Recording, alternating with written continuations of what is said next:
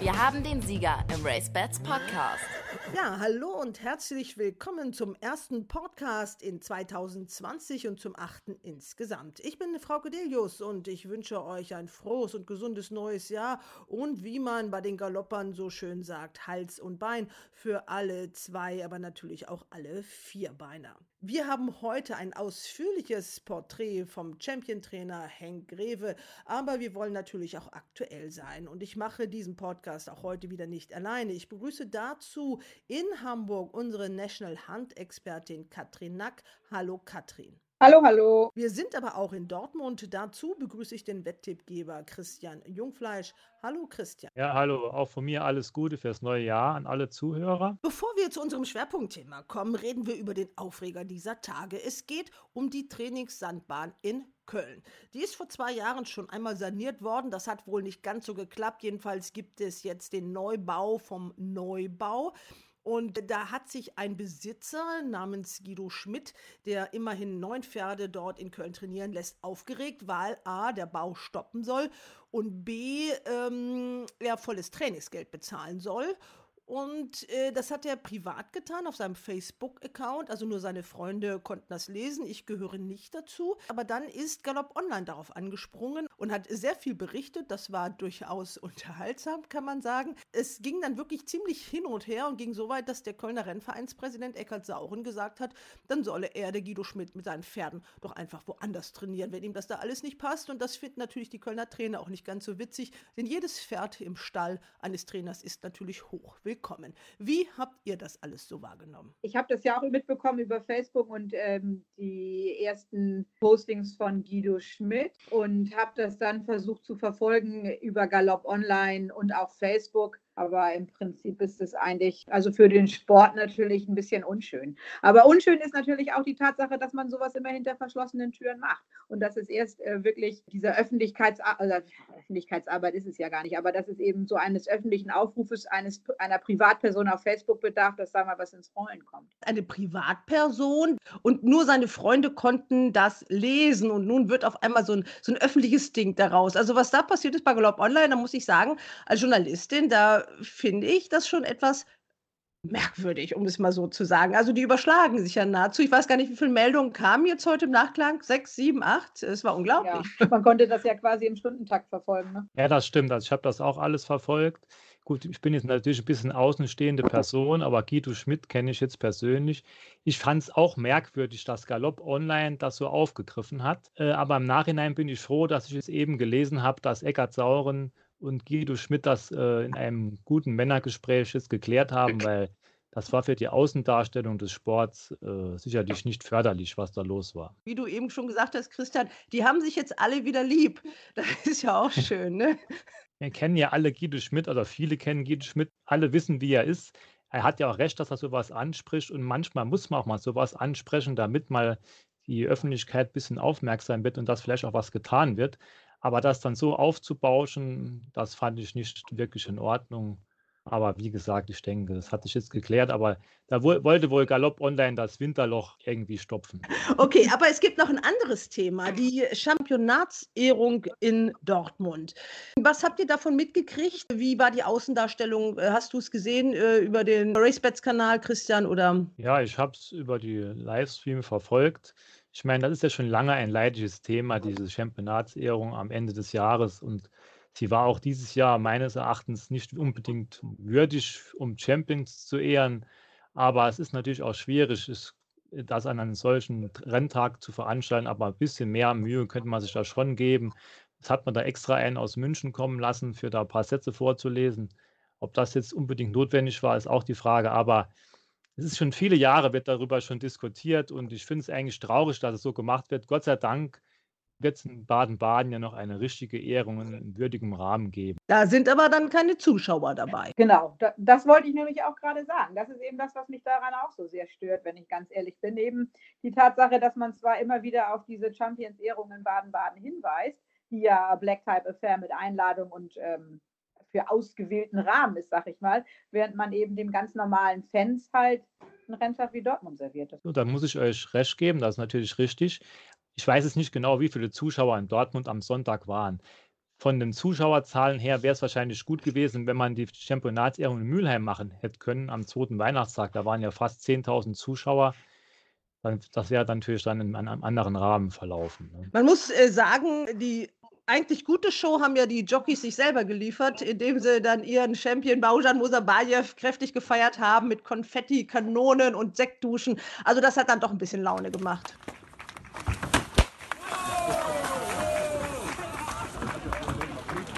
Das sah nett aus, fand ich auch. Ja, aber das war schon noch das Beste. Wie gesagt, da ist ein Moderator, man hat keine Interviews, man hat die Aktiven da, wenn sie denn da waren.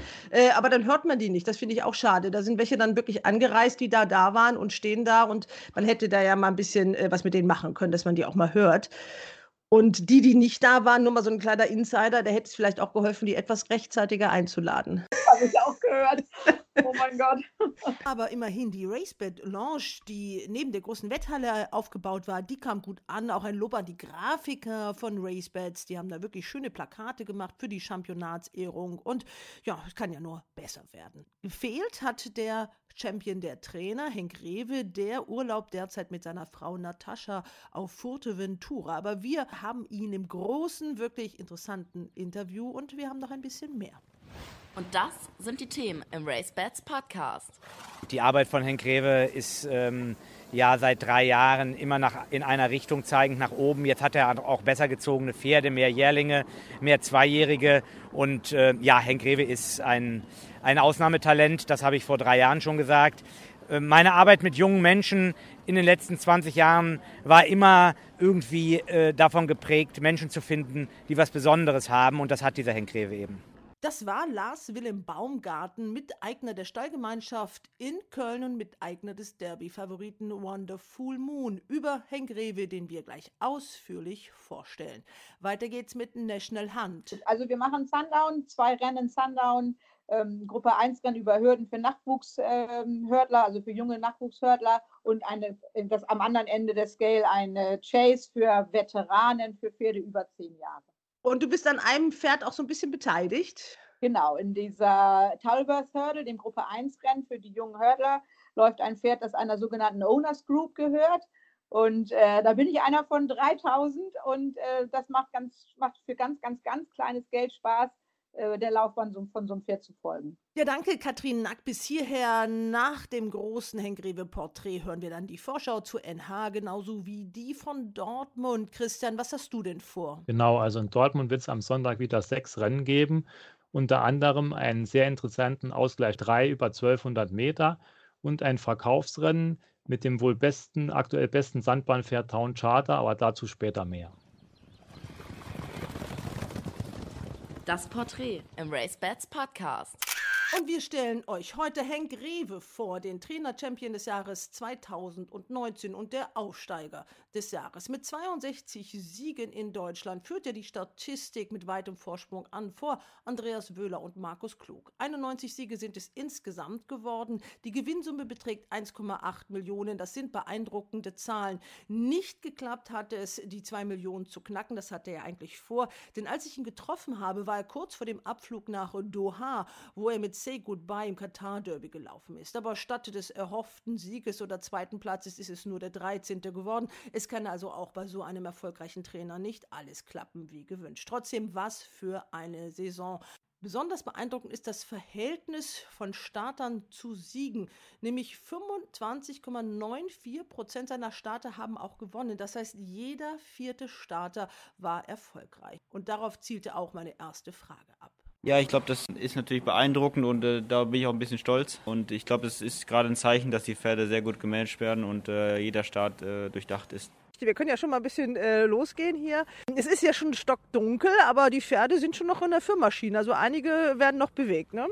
Ja, ja, abends gehen immer noch ein paar raus, die äh, morgens gearbeitet haben oder die Woche überlaufen und dann mit alle noch mal ein bisschen bewegt werden, sich die Beine vertreten können. Ja, du hast äh, jetzt 77 Pferde im Stall. Kommen dann noch Jährlinge dazu? Ja, da werden noch einige mehr, ja. Ähm, ich denke, wir sind so ungefähr die Hälfte aller Jährlinge erst eingerückt im Stall. Das sind, glaube ich, 29 im Moment. Es kommen nochmal 30 dazu. Die werden so ab Mitte Januar kommt nochmal ein großer Schub. Zug und Zug kommen die immer nach. ähm, so weit, wie sie vorbereitet sind. Und ähm, ja, da fehlen noch einige an äh, alten Pferden wie Donja, Paul Juro, die kommen auch noch zurück. Also es werden so, wenn alle da sind und sich vorher nicht ein paar verletzen oder ein paar Ausfälle sind, so um die 120 werden es hier schon sein. Das ist ja schon ein Wort zum Sonntag, ne? Ja, ich glaube, da sind wir die Größten in Deutschland und äh, ich glaube, da kann man stolz auf sein nach fünf Jahren. Mit, mit zwölf Pferden haben wir angefangen und jetzt sind wir dann die Größten. Das ist schon, äh, glaube ich, eine tolle Sache und da können wir alle sehr stolz und glücklich drüber sein. Ja, bevor wir jetzt dazu kommen, stand hier vorher Django Freeman drin in der Box? Genau, da war ich nämlich auch schon mal. Also da stehen die Guten drin, ne? Nee, das hat nicht unbedingt was zu tun. Die Guten, ähm, die Jährlinge fangen alle im Hauptstall an, da sammle ich die Jährlinge alle. Und ähm, sobald zu viele werden, müssen wir natürlich ein paar ausrücken. Da sind 45 Boxen. Und gerade Ende des Jahres, wenn die, ähm, die neuen Jährlinge kommen, dann müssen die alten raus und werden auf die Stelle außerhalb verteilt. Also wir stehen hier nämlich bei Rubaiyat, also einer der ganz Guten. Der steht hier gerade in der Futterkrippe, macht einen ganz zufriedenen Eindruck. Wie geht's ihm? Wie ist er drauf? Alles bestens. Er hatte wirklich jetzt die Winterpause. Seit dieser Woche traben alle Pferde.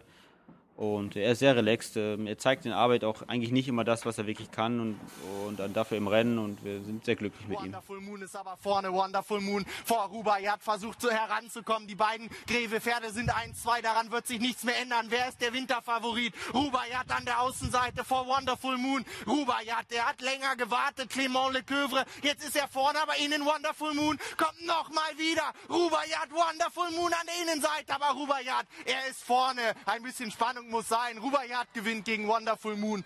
Ja, und das war ein Statement, wer die besten Zweijährigen im Stall hat in diesem Jahr 2019. Henk Greve und dann kommt lange nichts.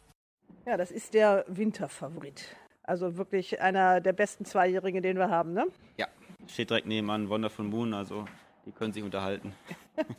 Ja, das tun die auch. Reden die auch über das Derby? Ist das überhaupt so ein Kandidat dafür? Ich meine, es gab ja schon mal einen Arayon, der im Derby gelaufen ist, aber normalerweise ist das äh, ja nicht der richtige Vater für, für Pferde, für so Steher, oder? Ja, von der Mutterlinie ist schon ein bisschen Stehvermögen drin. Ähm, aber wir sind auch selber ein bisschen skeptisch. Äh, wir werden ihn vielleicht versuchen, langsam hinzuführen und äh, mal schauen, wie weit er kommt in der Distanz und dann schauen wir, was er daraus macht. Ja, daneben, hast du schon gesagt, steht dann äh, Wonderful Moon.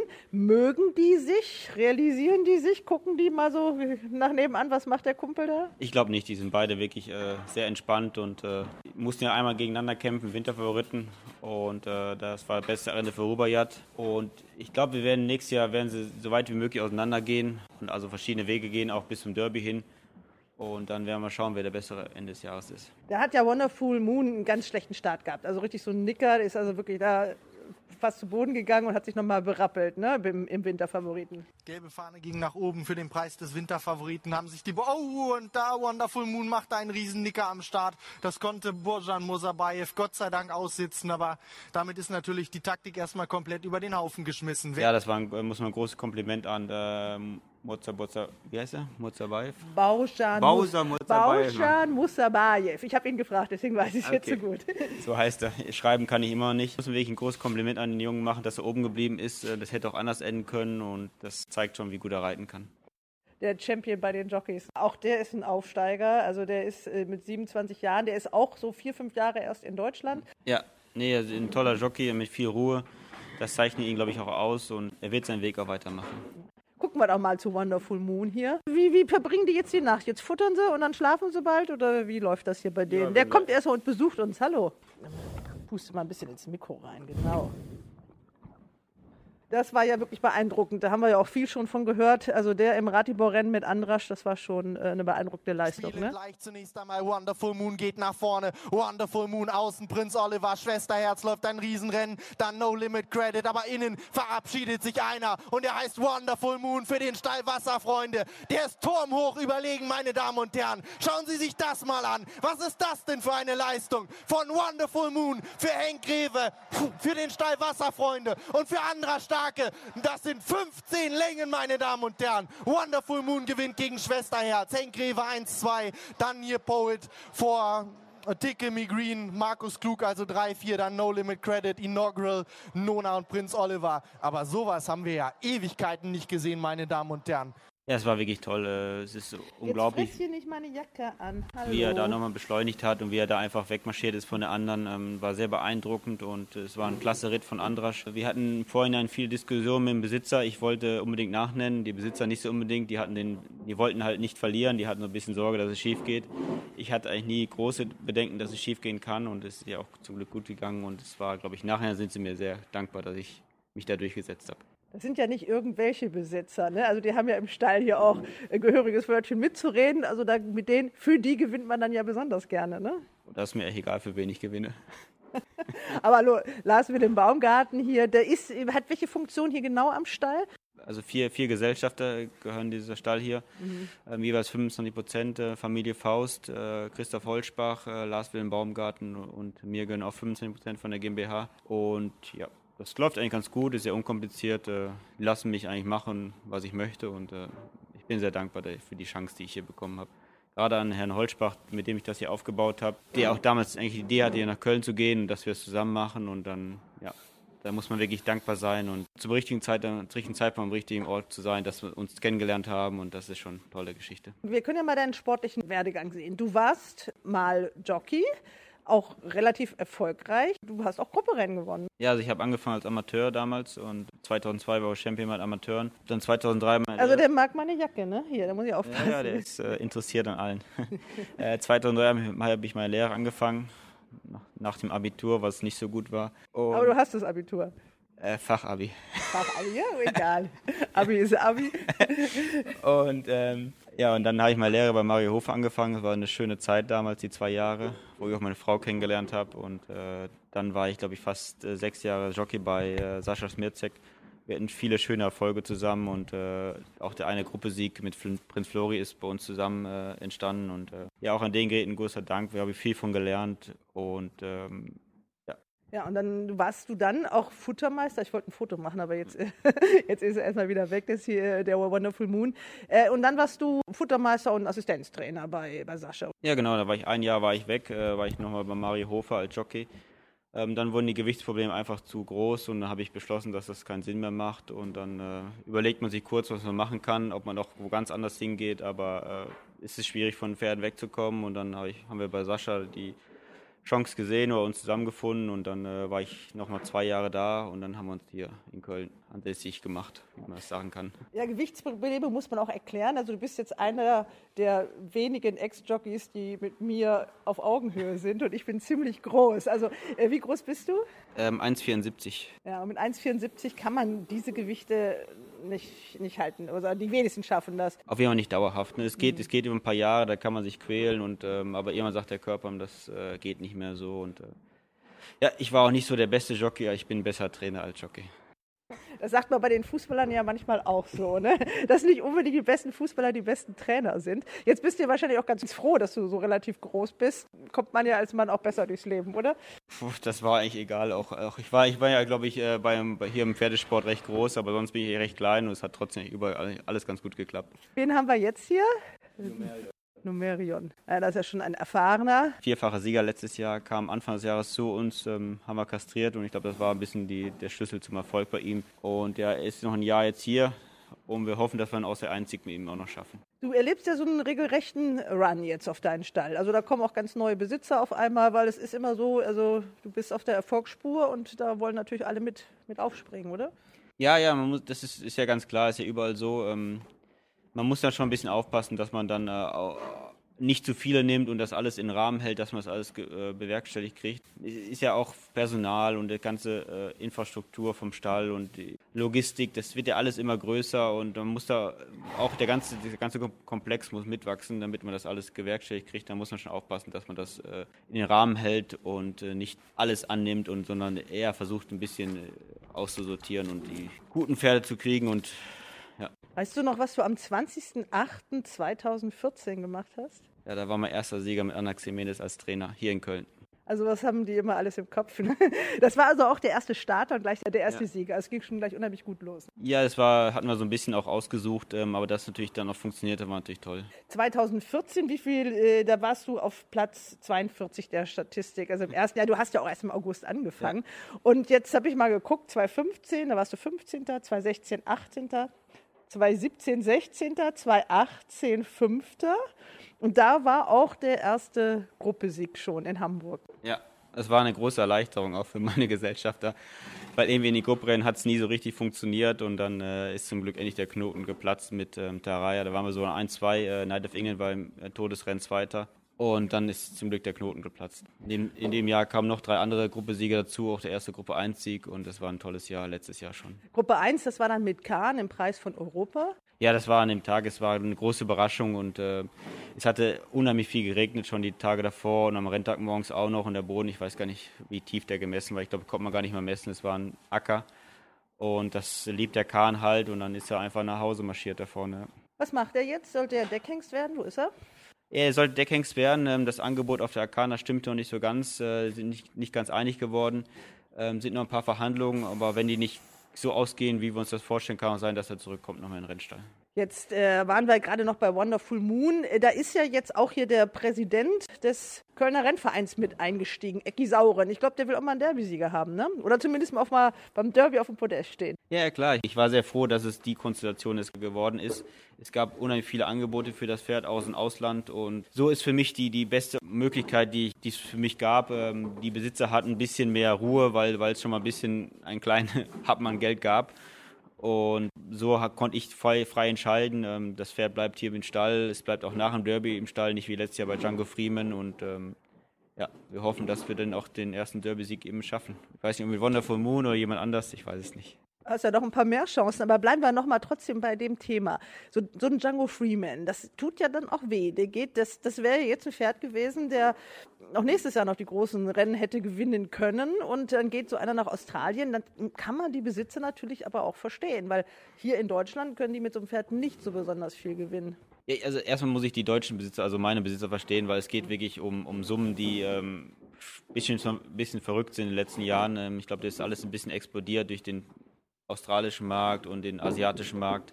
Auch der arabische Markt ist alles ein bisschen sehr in die Höhe gegangen, die Preise für solche Pferde. Und ich, da muss man schon verstehen, dass da manche auch schwach werden. Äh, wir haben dieses Jahr auch wieder sehr viele Pferde verkauft, auch für sehr hohe Preise. Und das, ich, ich kann das auch nachvollziehen, weil die Gefahr, dass mal was schief geht, dass sich Pferd verletzt, ist ja immer da. Und ähm, ja, da muss man damit leben. Und ja, bei Django Freeman, ich, ich war, war ja darauf vorbereitet, dass er, dass er geht. Ich hatte gehofft, dass wir noch einen Start nach dem Derby ähm, hinbekommen oder dass sie den noch hier lassen für einen Start. Die wollten ihn unbedingt schon nach Australien haben. Und, äh, aber ich glaube, die Australier haben auch daraus gelernt. Es ist ja ein bisschen schief gegangen und die werden es, glaube ich, nicht mehr so machen. Ja, ist auch schief gegangen, ist ja öfter schon mal schief gegangen mit deutschen Pferden, die in Australien laufen. Man muss sagen, die trainieren eigentlich auch ganz anders als ihr, ne? die Austral australischen Trainer. Die gehen mit den Pferden ganz anders um und das mögen die deutschen Galopper vielleicht auch nicht so gerne, oder? Ja, ich war auch ein bisschen überrascht, als ich die Gallops gesehen habe vom Django Freeman über 800 Meter aus der Maschine raus und all sowas. Also es ist schon ein bisschen andere Art zu trainieren, andere Art, die Pferde zu behandeln. Und ich, für es ist eine große Umstellung für die Pferde. Ich kann es gar nicht so richtig beurteilen, worum es oft schief geht, aber irgendwie klappt es wohl nicht so ganz gut mit den deutschen Pferden. Die wollen ja immer ihren eigenen Melbourne Cup gewinnen, haben aber eigentlich nicht die entsprechende Zucht dafür manchmal. Die brauchen die Steher, die gibt es in Deutschland. Und deswegen, ja, du hast es ja schon gesagt, also die, die sind ja hier unheimlich aktiv. Wenn ein Pferd zwei Medenrennen gewonnen hat, dann ringelt ja schon überall das Telefon. Ne? Ja, es ist unglaublich. äh, Und die Preise sind natürlich schon beeindruckend, die dann direkt kommen. Und ähm, auch für eine, zum Beispiel für eine Emoji, da gab es direkt, äh, die in Baden so leicht gewonnen hat mit 14 Längen, wo keiner eigentlich wusste, was im Nachhinein wert ist. Und da gab es auch direkt Angebote in wirklich Summen, die man auch nicht mehr ausschlagen konnte dann. Hat denn der Stall oder der Trainer da ein bisschen was von? Es gibt ja, wie heißt das immer? Das, äh, Ja, das so weit- ist ja für die Leute hier. Und meistens wäre die auch ganz gut daran beteiligt an den Verkäufen. Ja, aber es ist trotzdem so, man will ja die großen Rennen gewinnen und wenn die Pferde dann schon zweijährig äh, aus dem Stall gehen, wenn sie ein bisschen Leistung gezeigt haben oder Anfang dreijährig, dann sind sie ja eigentlich immer am wertvollsten. Ne? Also wenn man, wenn sie ein bisschen Leistung gezeigt haben und äh, so vor dem großen klassischen Rennen stehen. Ja, es ist, ist klar, es ist schade, aber ähm, man, das ist, glaube ich, unser Job. Auch dafür bereiten wir die Pferde ja vor, dass, dass, dass die auch, auch mal verkauft werden und dann ähm, muss man damit zurechtkommen. Ja, wen haben wir denn jetzt hier noch im Stall? Gucken wir mal ein bisschen weiter. Siegerin in Köln beim Debüt hat sehr leicht gewonnen, sollte eigentlich noch einen Punkt auf Sand machen. Das ist dann eben ein bisschen schief gelaufen. Sand war wohl nicht ihre, ihre Stärke und äh, wir hoffen, dass sie auch eine Diana-Kandidatin für nächstes Jahr wird. Äh, Die Sandbahn lässt du jetzt auch erstmal äh, sausen. Ne? Also es war ja die Idee, dass du vielleicht diesen Rekord äh, von Hans Jentsch noch knackst. Das hast du ja, glaube ich, einmal versucht mit Stormy, wie heißt es? Stormy Night, ja. Stormy Night, das hat auch nicht so geklappt. Und jetzt lässt es erstmal sein mit dem Sandbahnrennen in, in, ich wollte schon sagen Neuss und Dortmund. Äh, jetzt sage ich nur noch Dortmund. Ja, es ist natürlich schade, dass es Neues nicht mehr gibt. Nee, aber zu der Geschichte mit den Sandbahnrennen, ich habe dann zwei Starter, zwei Jäger auf Sandbahn gehabt, die standen, glaube ich, beide zwölf am Toto und diese waren beide unplatziert. Also das ist, scheint wohl nicht so die, die größte Stärke von meinen Pferden zu sein. Ja, das ist ja eigentlich auch nicht schlecht. Das heißt, dass deine Pferde äh, eine bessere Klasse haben und nicht unbedingt auf diesen Sandbahnen laufen müssen, oder? Ich weiß nicht, ob man die Sandbahn damit äh, runterstufen sollte. Das Sandbahnrennen sind ja auch schöne Rennen und äh, es, es, es, hat ja nichts Negatives an der Sandbahn zu tun, aber scheinbar scheint mein, scheinen meine Pferde nicht, damit, nicht so gut damit zurechtzukommen. Also du hast die Saison in Deutschland äh, beendet jetzt. Ja, ich, die sind alle runtergefahren, die, die alten Pferde. Wie sieht dann so eine Winterpause für so ein Rennpferd aus? Ähm, ja, die sind jetzt runtergefahren worden mit der Arbeit ähm, nach und nach. Und jetzt über Weihnachten, Silvester, wenn ich in Urlaub bin, ähm, traben die vier Wochen lang und dann werden sie lange wieder hochgefahren und dann hoffen wir, dass wir eine gute nächste Saison haben. Also nicht nur der Trainer hat Urlaub, sondern die Pferde auch. Ja, genau. Und die Leute auch ein bisschen. Jetzt ist das äh, in Köln mit dem Trainieren im Moment sowieso ein bisschen schwierig, ne? Ja, es, wir haben ja jetzt zurzeit nur die kleine weiße Bahn zur Verfügung, aber ähm, ich glaube, äh, wenn andere Trainer diese Bahn zur Verfügung hätten, wären sie sehr froh. Also wir dürfen uns nicht beschweren hier. Also die Sandbahn muss neu gemacht werden, ne? Die große Sandbahn. Ja, es gab da so ein paar Komplikationen, dass wenn starker Regen war, ähm, viel Wasser auf der Bahn stand und ich hoffe, dass das mit der neuen Bahn ein bisschen besser im Griff ist. Der Nubbel hier mit dem schönen Namen. Ja, der ist jetzt kurz vor kurzem zu uns gekommen. Wir haben ihn auch direkt kastriert. Er hat nächstes Jahr so ein bisschen die Aufgabe, ähm, ein paar Punkte zu machen und dann sollte er doch das Führpferd werden für Donja, die zurzeit im Urlauber Hof ist und ähm, Anfang Februar zurückkommt. Der war vorher bei Markus Klug? Genau, Markus Klug, Besitzer äh, war Holger Renz und der ist jetzt Darius Racing. Markus Klug war ja vorher, sage ich mal, so der Shootingstar. Jetzt ist er in der Statistik Dritter. Das heißt, man kann nicht erwarten, dass das immer nur so nach oben geht. Da gibt es immer Höhen und Tiefen, oder? Bei dir zwar jetzt immer nach oben, aber das ich sag mal, es ist überall so, in den Gestüten so, in den Stellen, äh, manchmal so. Es gibt natürlich auch einen, so Heinz Jens, der hat immer gewonnen, ne? der hat das durchgezogen. Wie, wie viel oft war der Champion? 27 Mal oder so? Ich glaube, so öfters. Wir haben letztens jemand gesagt, ob ich das auch schaffen kann. Da habe ich gesagt, ich glaube äh, nicht. Jung genug bist du ja noch, ne? Du hattest gerade Geburtstag. Ja, 37 bin ich letzte Woche geworden, am 1. Dezember. Ja, und wenn man da das erste Championat hat, ja, läuft ja noch ein bisschen. Aber die Frage ist, geht das im deutschen Rennsport noch so? Ja, das ist eine große Frage, die stelle ich mir, stelle ich mir natürlich auch öfters. Und ich habe letztens schon im Interview gesagt, äh, wenn der deutsche Rennsport so weitermacht, bleibe ich hier. Aber äh, ich habe schon ein paar Ideen, wo es hingehen kann, wenn es wirklich hier nicht weitergeht. Also auch ins Ausland durchaus. Ja, klar. Es ist ja, für mich ist im Moment Frankreich. Aber bei Frankreich sehe ich auch so ein bisschen skeptisch. Die Entwicklung ist auch nicht ganz so positiv und vielleicht geht es auch nach Australien. Doch, so weit. So große Pläne, ja? Ja, man, ich kann ja nicht viel anderes außer Pferde trainieren, also muss ich dahin gehen, wo es auch am meisten Geld zu verdienen gibt. Jetzt stehen wir hier gerade bei Be My Sheriff. Das ist dies Jahr ein paar Mal am Gruppesieg vorbeigeschrammt. Und äh, wir hoffen, dass wir endlich nächstes Jahr den Gruppesieg erzielen können. Und gerade für die Familie Siebmann, die noch nie einen Gruppesieger hatte, wäre das ein großer Traum wenn man so denkt, Rennstall, dann denkt man äh, an was Großes und was Tolles. Gibt es vielleicht irgendwo, aber in Köln eher so nicht, ne? Nee, ich meine, wir haben groß, logisch, aber wir sind natürlich ein bisschen weitläufig, äh, weil natürlich wir keiner mit gerechnet, dass, dass das hier alles so schnell wächst bei uns und es ist natürlich ein paar Stellen ein bisschen weiter auseinander. Äh, wir sind gerade dabei, noch die dritte Führmaschine jetzt zu bauen, warten mehr auf die Baugenehmigung und ähm, ja, wir versuchen uns immer zu verbessern und zu erweitern und äh, neue, neue Optionen hier zu schaffen, um besser zu werden. Also du machst richtig Kilometer hier im Training morgens? Ja, ja, ja. Ich fahre ja auch jeden Tag nur Fahrrad, also es passt schon. Also du machst das mit dem Fahrrad, also fährst von Stall zu Stall. Wie weit liegen die auseinander? Ich glaube, der weiteste ist ungefähr 200, 300 Meter weg hier. Ähm, dein Büro haben wir eben gerade gesehen. Ich sag mal, ich beschreibe es mal ein bisschen so die Hälfte vielleicht einer Garage, so. ja, man darf es noch nicht zu gemütlich machen, dann kommen da zu viele rein. Und hast du da eine Heizung drin? Ja, ja, so eine Elektroheizung, ja. Also doch, also muss ja, ja nicht total frieren, wenn du am Computer sitzt. Alles gut.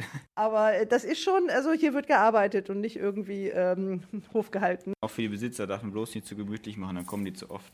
Wie ist denn das ja, wenn so ein, äh, wie heißt der, wie wird ausgesprochen, äh, Human Hatch oder so, also ein Australier, der war ja auch hier mit Django Freeman, wenn der hier angelaufen kommt, macht er erstmal große Kulleraugen, wie es hier aussieht, oder? Ich glaube schon, ich glaube, der ist ein bisschen was anderes gewöhnt von Australien, aber ich glaube, es muss ja nicht schön sein, es muss erfolgreich sein und das ist es hier. Es ist wirklich schon sehr schlicht gehalten. Äh, das muss man sagen. Das ist jetzt hier für dein Personal auch. Und wer sitzt an dem Schreibtisch? Äh, Regina Ahrens, meine Sekretärin, die die Buchhaltung zurzeit macht, also seit 1.8. Ja. Die Rechnungen müssen ja auch geschrieben werden, sonst läuft es nicht. Ne? Und die ganze, ist ja schon bei so vielen Pferden auch, auch bei der Renntechnik viel zu tun, was drumherum ist, auch mit Angestellten und all sowas. Ja. Okay, wen haben wir jetzt hier noch? Jetzt sind die, der Hauptstall, da sind die ganzen Jährlinge drin, die rücken jetzt hier alle ein. Oh, der ist aber ganz schön groß. Ne? Wie viele Boxen hast du da drin? Äh, 45. Das war vorher hier der Stall. Wer war hier vorher drin, bevor du das jetzt übernommen Ähm, zum Schluss, äh, weil der war immer zweigeteilt. Auf der einen Seite war Ralf Soland zum Schluss. Ah nee, ich glaube Manfred Hofer war danach noch. Und die andere Seite, wo ich eingezogen bin, war Sarah Weiß. Wie viele Angestellte hast du? Wie, viel, wie groß ist dein Team? Wer gehört da alles zu? Wen musst du an erster Stelle nennen? Äh, Meine Frau natürlich, sonst kriege ich Ärger zu Hause. Nee, und mein, und mein Team, das ist natürlich jetzt durch ähm, Renate Beltermann, Marina Fink, äh, Cynthia Atassoy, äh, jetzt Andra Starke, äh, Fabi Maciales, Nina Baltumal. Wir haben wirklich, ich habe eine tolle Truppe zusammen, die ähm, auch äh, viel Erfahrung mitbringt, mit, mit Birgit Stoltefuß und äh, Birgit ist jetzt bei dir. Ja, die arbeitet seit, seit glaube ich, seit 1. August oder 1. September arbeitet hier. Vormittags hier und nachmittags ist sie im Sportverlag. Ja, also äh, richtig viel Erfahrung. Die Namen, die du da genannt hast, die kennt man ja alle aus dem Sport. Äh, auch der Jockey, äh, das war ja die Entscheidung anderer Starke, äh, dass der hier an deinen Stall kommt.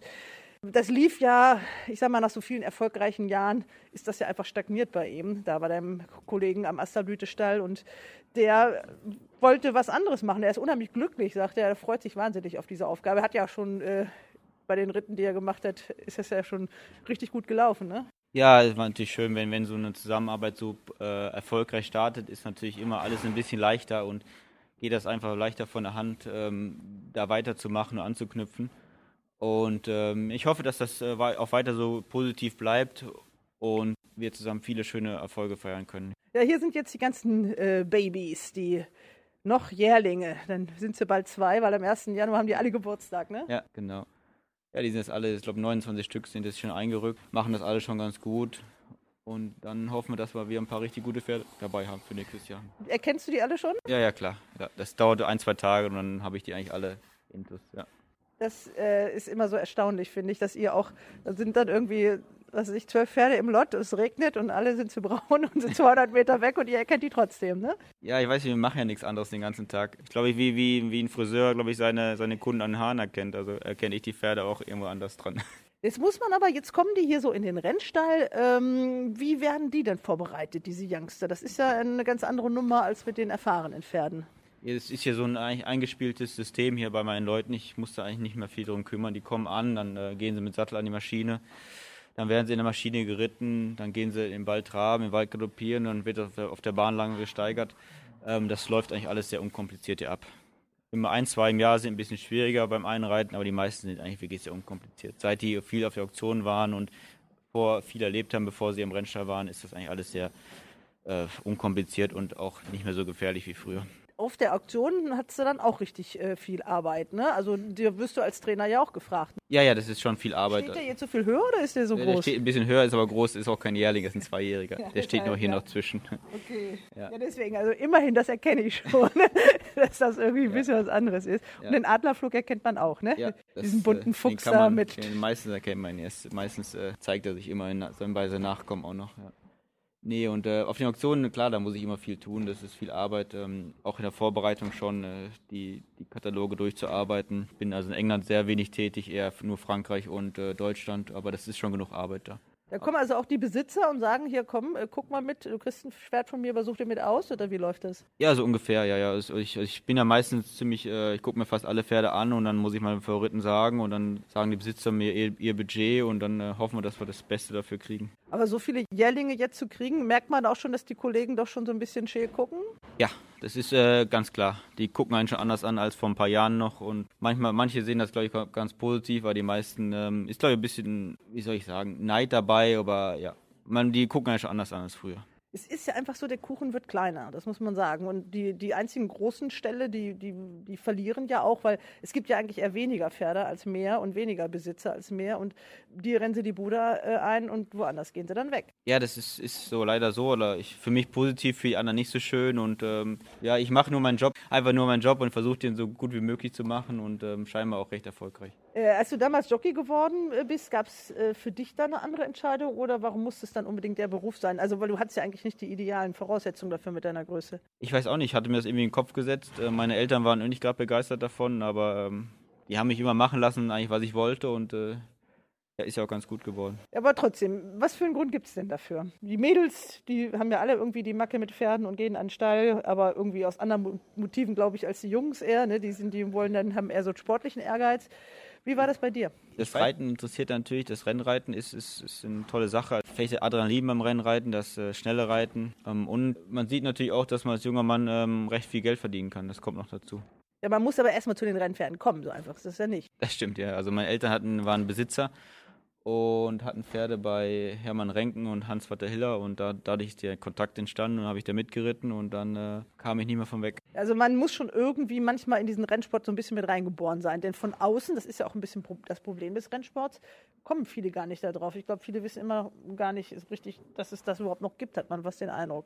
Ja, ich bin manchmal ein bisschen erschreckt, wie wenig Leute über den Rennsport Bescheid wissen. Ich war letzte Woche bei der Krankengymnastik und die äh, wohnt gegenüber von der Remmer und die hatte gar keine Ahnung, was hier passiert. Also da war, ist, da war ich schon ein bisschen erschreckt davon. Aber ja, logisch, man muss da irgendwie schon von Kindesbeinen an irgendwie da, da dabei sein, sonst ist das irgendwie schwer da reinzukommen und sich auch äh, dafür zu faszinieren. Ja, wenn man drin ist, es ist ja wirklich so eine Community, die sind dann alle schon in der zweiten, dritten, vierten Generation manchmal im Sport. Ne? So richtig ganz neue Leute ist ja auch eher selten. Wir versuchen ja durch, gerade durch meine Mitbesitzer hier am Stall, Mitgesellschafter, immer neue Leute auch ranzuführen. Ist, manchmal fun funktioniert es gut, manchmal nicht so gut. Man muss auch ein bisschen Glück haben dabei, dass die Pferde natürlich dann schnell laufen, wenn man neue Besitzer hat. Die ist ja ein bisschen unordentlich hier, ne? Von Reliable Men. Sieht man schon, der Schimmel kommt durch, ne? Ja, ja, ja.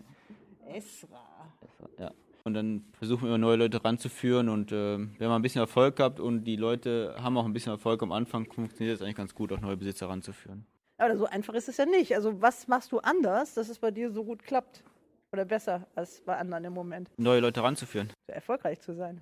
erfolgreich zu sein. Ich will das gar nicht, kann ich auch nicht beurteilen, was ich anders, was ich anders mache, was ich besser mache, gar, garantiert nicht.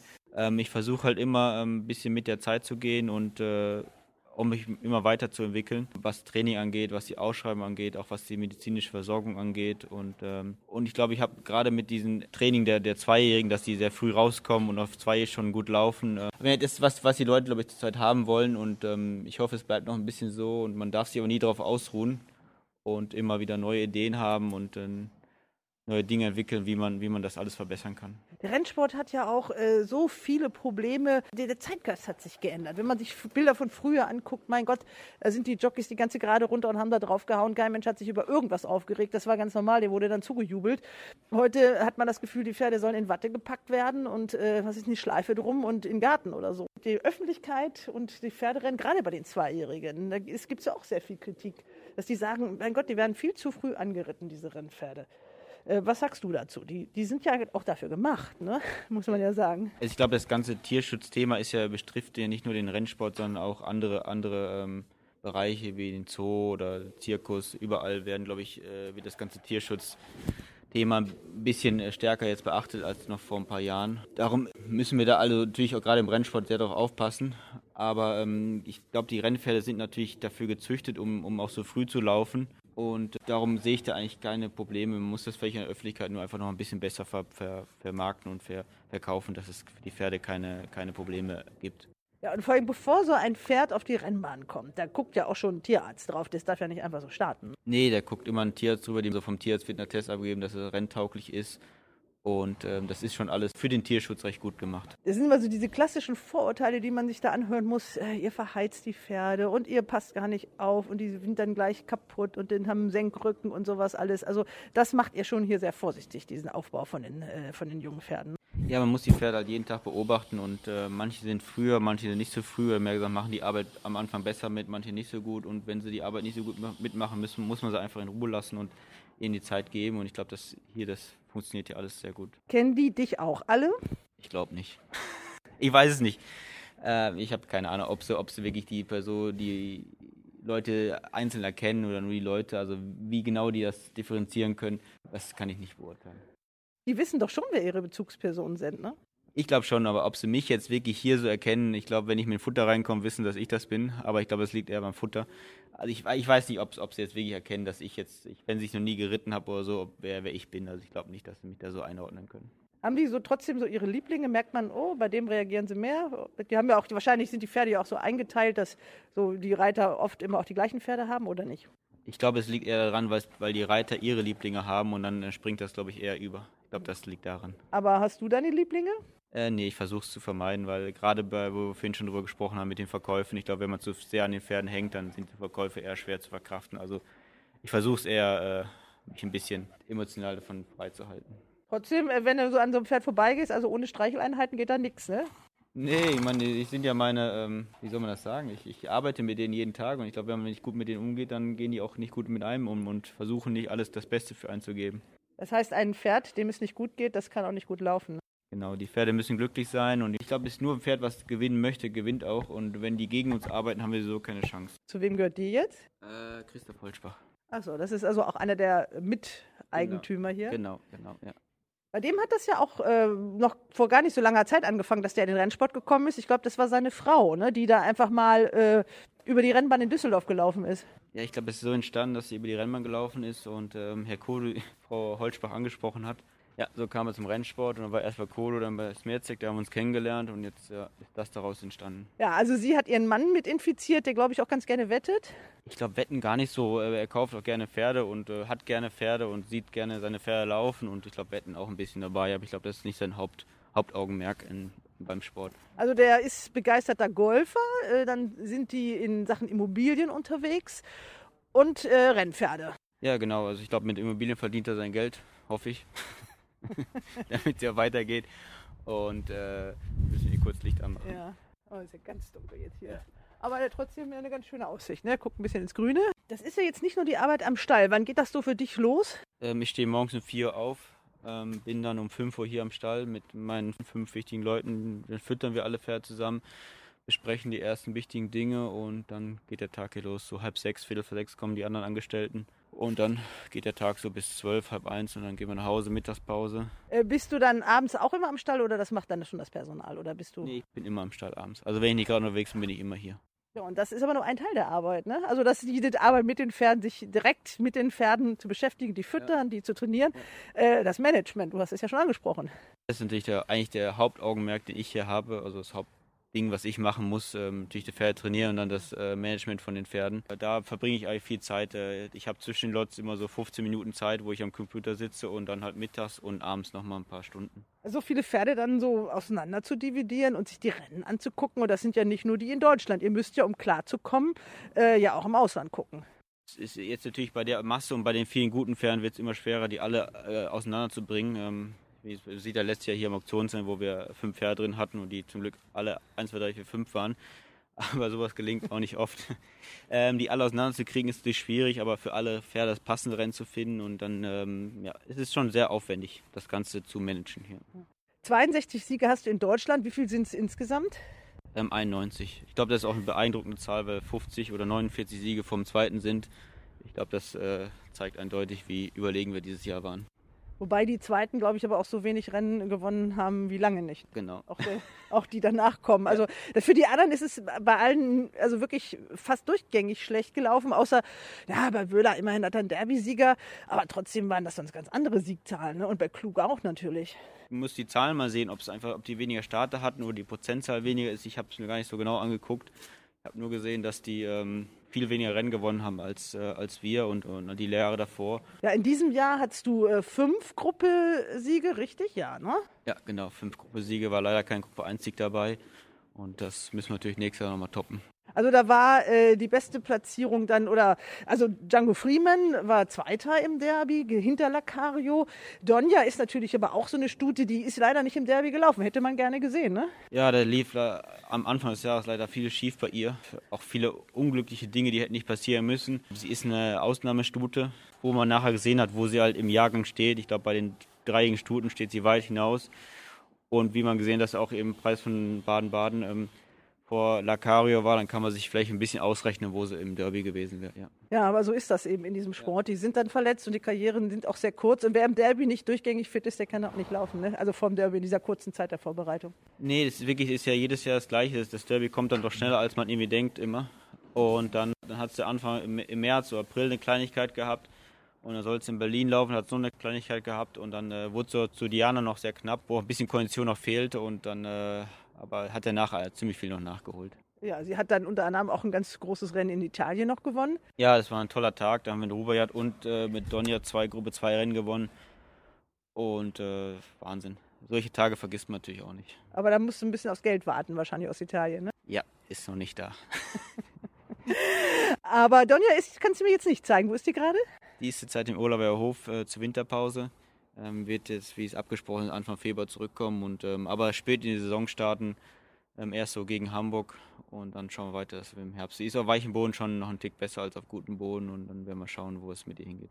So ist das mit den Pferden durchaus auch. Also die kriegen dann auch mal wirklich so eine Pause. Also auch mal den Kopf frei kriegen äh, und dann mal wirklich draußen, draußen sein, viel Platz auf der Koppel zu haben, das, das passiert durchaus. Ich meine, Donja ist ein bisschen speziell, bei ihr muss man immer ein bisschen aufpassen, was man mit ihr so macht, aber ähm, das macht sie wohl alles gut mit da auf der Koppel.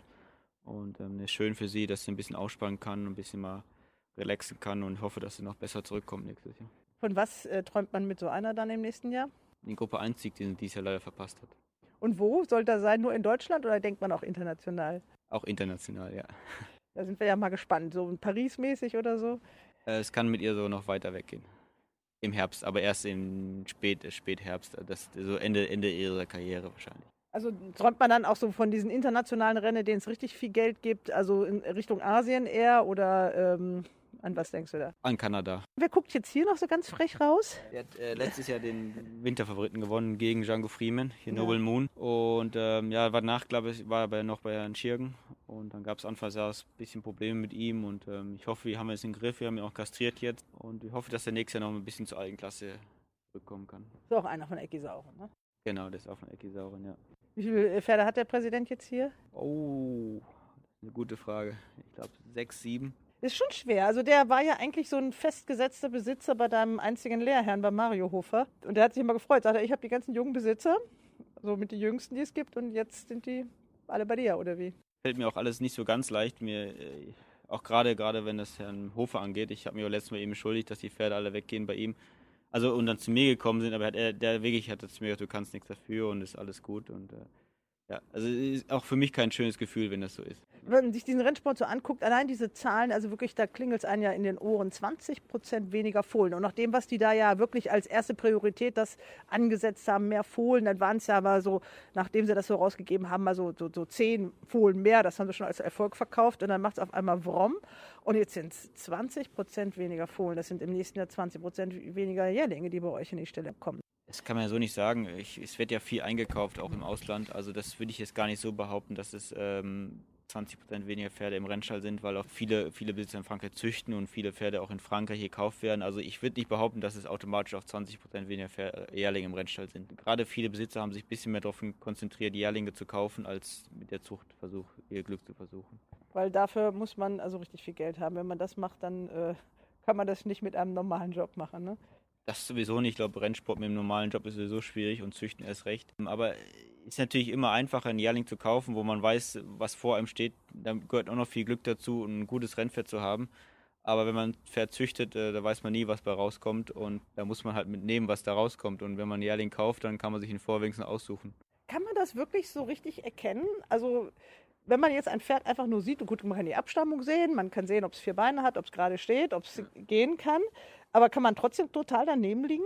Klar, kann man immer daneben liegen. Also ich, letztes Jahr habe ich wirklich eine tolle Auswahl getroffen, mit, mit meinen Partnern zusammen.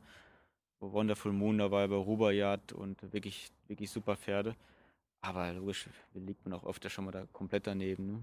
Man muss aber so den Blick dafür haben. Ich weiß nicht, Blick ist es ja viel auch mit Pedigree zu tun und, und aber auch viel mit Gefühl, ja. Das stimmt schon. Wenn die Pferde vor ihm stehen und immer ma- manche sprechen an, manche nicht. Manchmal muss man auch viel Glück haben. Wenn man guckt, da die Topseller der Auktionen sind ja meistens immer so, dass da ein paar gar nicht richtig hingeguckt haben. Die sind ja selten die, die dann auch gut laufen. Ne? Ja, ist ja leider immer so. Oder leider, ich weiß nicht, vielleicht ist auch das, das Schöne am Rennsport, dass es immer wieder sowas gibt. Ich glaube, davon lebt der Rennsport ja auch. Und dass ich meine Dame den zu, zum Beispiel für 9000 Euro verkauft worden ist, ähm, ist ja, glaube ich, ein, ein Sinnbild für, für den ganzen Rennsport, dass es ja wirklich immer wieder tolle Geschichten gibt. Darum, also man, man darf ja nie irgendwie daran, daran zweifeln, dass man ein gutes Pferd hat. Hast du noch irgendwie einen Manager an deiner Seite oder machst du das wesentlich alles alleine? Nee, ich, ich bin ja viel mit, mit äh, Holger Faust unterwegs. Ähm, Gerade bei der Arcana arbeiten wir viel zusammen und auch für den deutschen Auktionen. Ähm, wir beraten uns auch gegenseitig und, und auch Jack Feldmann. Und ich glaube, die ganze Zusammenarbeit klappt da sehr gut. Ja, wenn man sich das anguckt, was ihr euch an, äh, ausgesucht habt, gerade jetzt für Lars Wilhelm Baumgarten, in Django Freeman und dann so ein Wonderful Moon, so, so zwei hintereinander, davon träumt ja jeder Besitzer, ne? Ja, Django Freeman haben wir nicht auf Auktion gekauft, den hat der Kojak Feldmann für Herrn Holzbach äh, als Fohlen gekauft bei der Arcana. Der war da bei mir im Stall und er war schon als Jährling wirklich ein Rausgucker. Und ich habe ihn auf der Koppel gesehen bei Ola Hof und habe ich gedacht, boah, das ist aber ein tolles Pferd. Und dann hat er auch das hier im Stall bestätigt und dann ähm, hatte ich Herrn Baumgarten zu geraten, ähm, sich daran zu beteiligen, weil er wahrscheinlich ein sehr gutes Pferd wird und es ist ja gut gegangen. Ja, Henk, kommen wir mal zur Außendarstellung äh, deines Stalls. Das läuft ja eigentlich auch ganz gut. Also es gibt eine Webseite, die ganz informativ ist, Facebook, Instagram, auch da seid ihr stark vertreten. Wie läuft das denn? Meine Internetseite macht äh, mein Schwiegervater. Ich glaube, Facebook macht Herr Holzbach und die Instagram-Seite machen meine Mädels hier am Stall. Ich habe echt keine Ahnung davon. Aber es gehört dazu. Also dann, wenn man es nicht selber macht, dann muss man jemanden haben, der es macht, ne? Ich habe gehört, die machen das ganz gut, dann sollte sie weitermachen. Ja, ja, die sind immer ganz eifrig. Also wenn man da irgendwas hat, dann teilen sie und machen und tun. Ein nettes Video haben sie auch für dich gedreht, ne? Ja, das war sehr emotional, also muss ich wirklich sagen. Ich habe es nicht so mit Gefühlen, aber auf der Weihnachtsfeier, wo das abgespielt wurde, da war ich schon ein äh, bisschen beeindruckt, wie viel Mühe sie sich gemacht haben und das war wirklich ein tolles Video. Scheint ja auch ein ganz netter Chef zu sein, oder? Scheint so, ne? Okay, also Henke, erstmal herzlichen Glückwunsch nochmal zum Championat und äh, alles Gute, dass es hier so weitergeht für dich. Und der Derby-Sieg, der erste, auch vielleicht klappt. Okay, danke schön. Die Wetttipps im RaceBets Podcast. Wir haben jetzt mit dem nationalen Trainer-Champion Henk Rewe gesprochen, deswegen bleiben wir auch im nationalen Turf. Dortmund äh, ist am Sonntag wieder am Start. 11.25 Uhr, glaube ich, geht es wieder los. Alles wieder im Zeichen der PMÜ. Christian, dein Part. Sehr interessant finde ich das vierte Rennen, ein Ausgleich 3 minus 5 über 1200 Meter. Es ist gleichzeitig auch die Viererwette, aber in diesem Rennen laufen sehr, sehr viele Formpferde, die wir auch in den letzten Wochen schon gesehen haben, über die wir auch schon gesprochen haben. Unter anderem Charlie Streamer, die Nummer 2, ist eine absolute Sandbahnspezialistin, die in 2019 im Winter schon gewonnen hat. Zuletzt in Glynn war sie nur Fünfte, aber ich habe mir das Rennen extra nochmal angeschaut. Da ist sie zu spät aus der Box abgesprungen, da war das Rennen schon gelaufen. Sie war bei ihrem letzten Start in Dortmund Zweite und steht es gegen ihren damaligen Bezwinger CSCs drei Kilo besser und war bei diesem Start auch vor Magic Hercus, also die Nummer 2, Charlie Streamer, sollte auf jeden Fall ganz, ganz weit vorne landen. Sehr interessant finde ich noch Making Trouble, die Nummer 3. Der war vor vielen Jahren schon mal Gruppe platziert. Der ist mir bei seinem letzten Start in Dortmund am Sonntag aufgefallen, weil er ist verspätet abgesprungen, also Längen hinter dem Feld und lief immer außen rum. Also der, der lief gefühlt bestimmt 100 Meter mehr als die anderen und kam am Ende noch sehr gut auf und war nur eine Dreiviertellänge hinter CSCs. Also er war nicht weit weg im Endeffekt. Wenn er diesmal richtig abspringt und Lust hat, kann er hier auch weit vorne mitmischen. Als drittes Pferd möchte ich CSCs, die Nummer 7 nennen. Der war bei den letzten sechs Starts nie schlechter als Vierter, hat in diesem Winter schon zweimal in Dortmund gewonnen, war zuletzt Vierter, nicht weit zurück. Auch er sollte wieder mitmischen. Und als viertes Pferd habe ich hier noch Magic Hercus, den ich vor ein paar Wochen schon mal angesprochen habe. Er war danach zweimal Dritter, also hat die Erwartungen voll erfüllt hatte zwar nie eine Siegchance, aber er erfüllte immer die Erwartungen und äh, er kommt jetzt in anderen Farben an den Start. Vielleicht bringt das Glück und er kann noch weiter vorne mitmischen. So, also diese vier Pferde sind absolute Formpferde und sollten dabei sein. Gut, Making Trouble ist ein bisschen verwegen, aber ich denke, der sollte auf jeden Fall mitmischen können. Und wenn jemand noch ein fünftes Pferd sucht, ganz unten Nummer 12, Papa Delta, der lief bei seinem ersten Start in Deutschland äh, gewiss nicht schlecht. Also ich denke, mit diesen Pferden sollte man doch gute Möglichkeiten haben, eine schöne Viererwette zu bauen. Okay, und dann hast du noch das Altersgewichtsrennen äh, dir angeschaut. Genau. Also das sechste Rennen ist das Verkaufsrennen über 1800 Meter. Äh, da laufen einige sehr gute Sandbahnpferde. Sehr traurig finde ich nur, dass diese sehr guten Pferde hier um 1500 Euro Siegprämie streiten müssen. Da haben wir hier mit der Nummer 3 Town Charter, der hat einen Sandbahn-GAG von 76 Kilo und er hat im letzten Winter sehr, sehr viele Rennen auf der Sandbahn gewonnen. Und auch jetzt am Sonntag in Dortmund hat er schon gewonnen. Und er sollte hier wieder mit sehr, sehr guten Aussichten unterwegs sein und könnte hier zum ersten Treffer 2020 kommen. Ja, ich habe nochmal nachgeschaut. Äh, er hat siebenmal gewonnen in 2019. Also das ist ja schon, äh, schon wirklich eine, eine tolle Leistung. Und ist schon was Besonderes, sieben Rennen in einem Jahr zu gewinnen. Sehr interessant ist aber auch die Nummer 1 Kitaneso. Der hat einen fantastischen Bahnschnitt in Dortmund und hat ein Sandbahn-GAG von 78,5. Dadurch kann er natürlich nicht so oft laufen auf den deutschen Sandbahn, weil es kaum Rennen für ihn gibt. Er hat im November 2018 in einem Sandbahnrennen noch Devastar, der bekanntermaßen ein Gruppepferd ist, geschlagen. Er muss hier 61 Kilo tragen, daher wird es wahrscheinlich nicht einfach, Town Charter zu schlagen, aber er sollte hier auch ganz weit vorne landen. Die Nummer 1 Kitaneso. Und als drittes Pferd möchte ich noch den Rechnungsfavoriten Mr. Spock die Nummer 6 erwähnen. Also nach Rechnung wäre er hier der Favorit, aber er ist noch nie in Dortmund auf Sand gelaufen und 1800 Meter ist normalerweise auch eigentlich ein bisschen weit für ihn. Es ist ihm aber im Februar 2019 noch gelungen, Town Charter zu schlagen in Neues, aber allerdings über 1500 Meter. Also diese drei Pferde sollten hier eigentlich die Dreierwette unter sich ausmachen. Als Favorit sehe ich aber Town Charter. Interessant ist vielleicht noch, dass hier noch ein Gruppesieger mitläuft, das Shadow Sadness. Der hat als Gruppe 3 in Frankfurt gewonnen, aber daran sieht man schon, dass das muss einige Jahre schon her sein und von dieser Form ist er mittlerweile weit entfernt. Ja, das war Turf National. Jetzt machen wir gleich weiter mit National Hunt in England. Da war ja über Weihnachten mächtig was los. Da hatten wir leider keinen Podcast. Katrin konnte darüber nicht berichten. Ich glaube, da waren alle Cracks am Start. Aber jetzt am ähm, Sonntag, nee, am Samstag ist Samstag, das. Gibt's, genau. Am Samstag ist das, gibt es auch zwei schöne Rennen. Genau, also übers, ähm, über die Weihnachtszeit ist ja in England und auch Irland traditionell immer sehr viel los. Da kam man aus dem Staunen gar nicht heraus, das stimmt. Leider war unser Podcast zeitlich ja da nicht angebracht. Ähm, Sundown, genau. Wir ähm, gucken uns die Tolworth Hurdle an, Gruppe 1 Rennen über zwei Meilen, rund 3200 Meter. Der Boden soll weich sein, das ist ganz wichtig, weil der eine Tipp, den ich habe, der braucht unbedingt weichen Boden. Ich möchte hier drei Pferde nennen. Einmal ähm, die Nummer 3, Fiddler on the Roof von Colin Tizard, der ist im Moment auch bei, ähm, bei RaceBets mit 30 ähm, der Mitfavorit. Also leider muss man ehrlich sagen, sind die Rennen ja noch alle nicht angegeben. Das heißt, ich kann hier noch, ich muss hier raten, wer, wer das Pferd auch reiten wird. Bisher ist es immer Robbie Power gewesen, der war jetzt zuletzt aber leicht verletzt. Ähm, Colin Tizard agiert nach wie vor in sehr, sehr großer Form. Das Pferd hat ausgezeichnete Gesamtform, ist in dieser Saison dreimal gelaufen, zweimal Zweiter, einmal Erster, Kurs- und Distance-Sieger. Der müsste eigentlich eine sehr gute Chance haben. Als zweites Pferd möchte ich die Nummer 8 nennen, Jeremy's Flame. Die steht im Wettmarkt mit ungefähr 85 momentan. Ich würde sagen, das heißt, dass das Pferd auf jeden Fall rüberkommt. Es ist nämlich ein, eine irische Stute Interessant daran ist auf jeden Fall, dass sie mit einer mit sieben Pfund Gewichtserlaubnis an den Start kommt. Der Trainer, ein kleiner Trainer, der in diesem Jahr in Cheltenham, also in der letzten Saison, aber in diesem Jahr 2019 ziemlich sensationell die Champion Hurdle in Cheltenham gewonnen hat. Sicherlich soll diese Stute natürlich Black Type sich holen als Philly, aber die ist auf jeden Fall, äh, Jeremy's Flame, auf jeden Fall interessant. Und das Pferd, von dem wir vorhin sprachen, in dem ihr ungefähr ein halbes Schweifhaar gehört, sozusagen, ist Calvador, die Nummer zwei im Champion-Trainer Paul Nichols.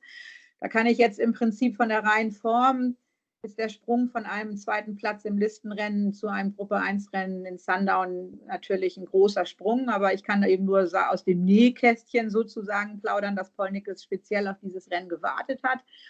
Äh, der Stalljockey Harry Copton wird vermutlich reiten. Der Wallach ist, äh, kommt aus Frankreich, ist da schon recht erfahren. Ist ein relativ kleines Pferd, aber ist äh, Steher, dem der weiche Boden und auch die etwas schwierigere Bahn in Sundown unbedingt entgegenkommen sollten. Also der ist zuvor über zwei Meilen in Haydock gelaufen, aber Haydock ist eine ganz, ganz flache Bahn. Und in Sundown geht es nachher nochmal richtig so eine Art Hügel hoch. Das Team hofft eben, dass gerade diese Kombination aus weichem Boden und dieser etwas schwereren Bahnführung in die Stärken von dem kleinen Wallach spielen. Also er hat toll, toll gearbeitet in den ganzen Schools und so. Also was ich da gesehen habe, das war hervorragend. Und er ist sehr großer Außenseiter mit 130. Von daher muss man jetzt mal sehen, wie viele Pferde nachher laufen. Aber wenn, wenn tatsächlich acht laufen, hat man ja vielleicht mit drei Plätzen. Wenn nur sieben laufen, sind wir ja nur mit zwei Plätzen dabei. Aber der ist vielleicht eine kleine Außenseiter-Typ.